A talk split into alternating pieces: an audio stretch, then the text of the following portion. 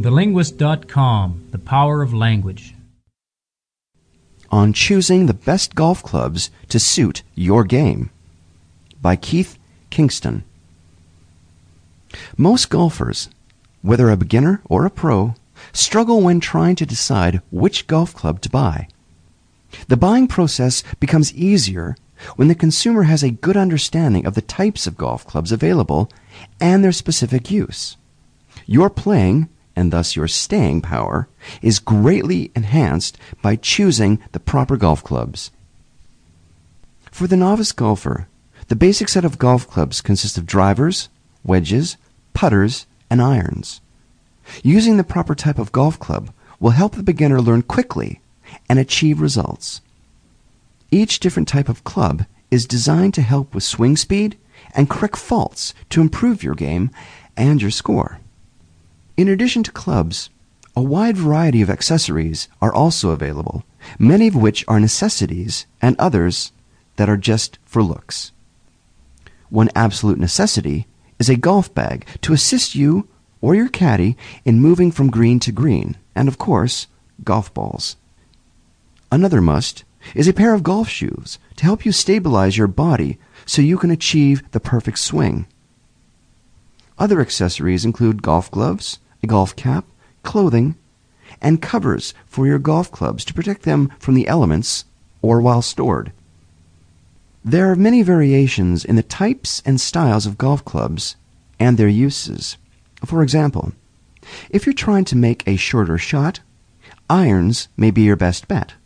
Irons are usually available in sets that include several different sizes.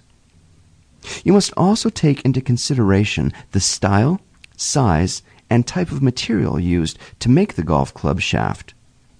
One of the less expensive materials is steel. Clubs with a steel shaft weigh more, but can be longer lasting than other types. Steel shafts may also give you more control over those fast swings. If you choose a graphite shaft, it will be lighter than steel, but will be more costly. This type of club is used for long-distance shots or for slower swingers. Most golf clubs are available in both steel and graphite shafts. The flexibility of a shaft is referred to as flex or bend. The less the bend in a shaft, the more control the powerful swinger will have. On the other hand, beginners and those with less powerful swings generally use a shaft with greater flexibility.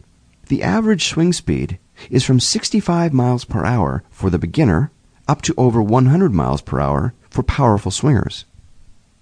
The goal when buying golf clubs should be to own the best golf clubs you can afford, whether they are brand names, used, or reproductions of one of the brand names. Golf clubs can be purchased at many different types of establishments, such as discount stores, buying clubs, specialty shops, catalogs, or the internet, which offers an almost limitless variety of clubs and bargains, including used golf clubs. The cost of the golf club depends on the type and where it is purchased. Retail stores and catalogs have pre-season, post-season, and regular sales. But since someone, somewhere, has the perfect climate in which to play golf at any time of the year, you may find it difficult to find a true bargain. Internet shopping offers excellent prices throughout the year, and in many cases, shipping is free.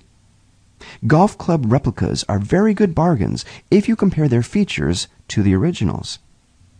Many, many types of merchandise are duplicated or cloned, so be sure that the set of clubs you buy have not been illegally duplicated. Most any time is the perfect time for most golfers and wannabe golfers to play, so take advantage of the large variety of clubs and bargains to be found. And don't wait another day to start buying your golf clubs. The links are awaiting you. the linguist dot com, the power of language.